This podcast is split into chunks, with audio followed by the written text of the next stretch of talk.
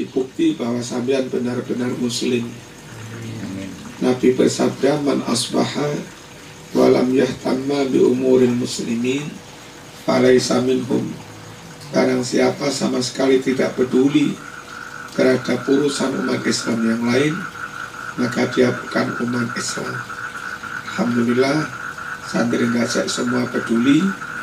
Kepada saya peduli, kepada yang lain peduli. Semoga kepada siapapun nanti peduli, sebagai bukti bahwa kita sampean benar-benar muslim. Amin Allahumma amin. Jangan berharap orang lain mempedulikan kita kalau kita tidak mempedulikan orang lain. Jangan berharap orang lain memperhatikan kita kalau kita tidak memperhatikan orang lain. Jangan berharap orang lain mencintai kita kalau kita tidak mencintai orang lain. Dan misalnya, maaf, ada orang nguper-nguper mengejar-ngejar, ternyata yang dicintai, yang dikejar-kejar itu nggak ada nggak ada perasaan apa-apa. Maka kata Imam Syafi'i, itu tidak nggak jantan, nggak laki-laki. Imam Syafi'i mengatakan, asku bihayabin liman layahabuni walastu aro liman lam yarolia. Aku tidak takut kepada orang yang tidak takut kepada saya, dan saya juga tidak mau melihat, memperhatikan kepada orang yang tidak memperhatikan saya. Artinya kalau menurut Imam Syafi'i, imbang saja. Kita perhatian, berharap orang lain juga perhatian. Orang lain perhatian, kita juga harus perhatian. Alhamdulillah, sampean semua memperhatikan saya. Sekali lagi, semoga Allah juga memperhatikan Anda. Rasulullah memperhatikan Anda. Amin, amin. Ayah, ibu lebih perhatian pada Anda. Dosen-dosen, guru juga begitu. Amin. Dan syukur-syukur ada orang yang sekiranya cocok juga selkasnya memperhatikan Anda. Amin, amin. Allahumma amin. Saya datang ke Malang tahun 85. Ketika itu apa ya, Mas Fikri Mahfud, kira-kira umur 50 juga, kalau benar beliau kelahiran tahun 35, tapi Wakilah 33. Andai 33 berarti pas saya datang ke Malang, beliau ketika itu umur 52. Umur 85 saya ketemu beliau, ternyata tahun 85. Tahun 85 saya ketemu beliau, ternyata tahun 2014 beliau harus meninggalkan kami. Nah sekarang saya umur 50. Andai Allah mentakdirkan saya seperti kayak Mas Duki Mahfud, kemungkinan juga 29 tahun yang akan datang kita juga berpisah untuk bertemu lagi di surga Allah Subhanahu wa ta'ala. Amin Allahumma amin.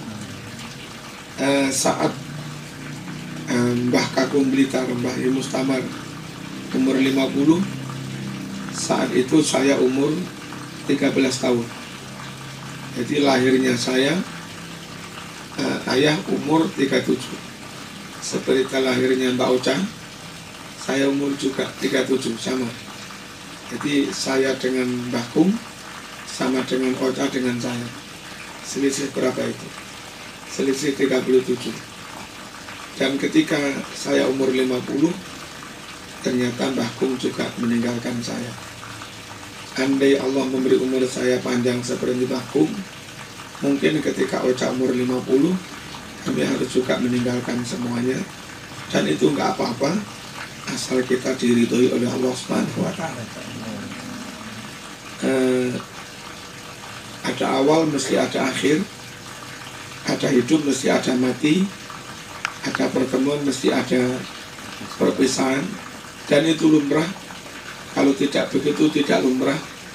Hanya yang diharapkan oleh setiap mukmin muslim itu lahir dalam keadaan Islam, hidup dalam keadaan Islam, berpisah wafat pun tetap dalam keadaan Islam.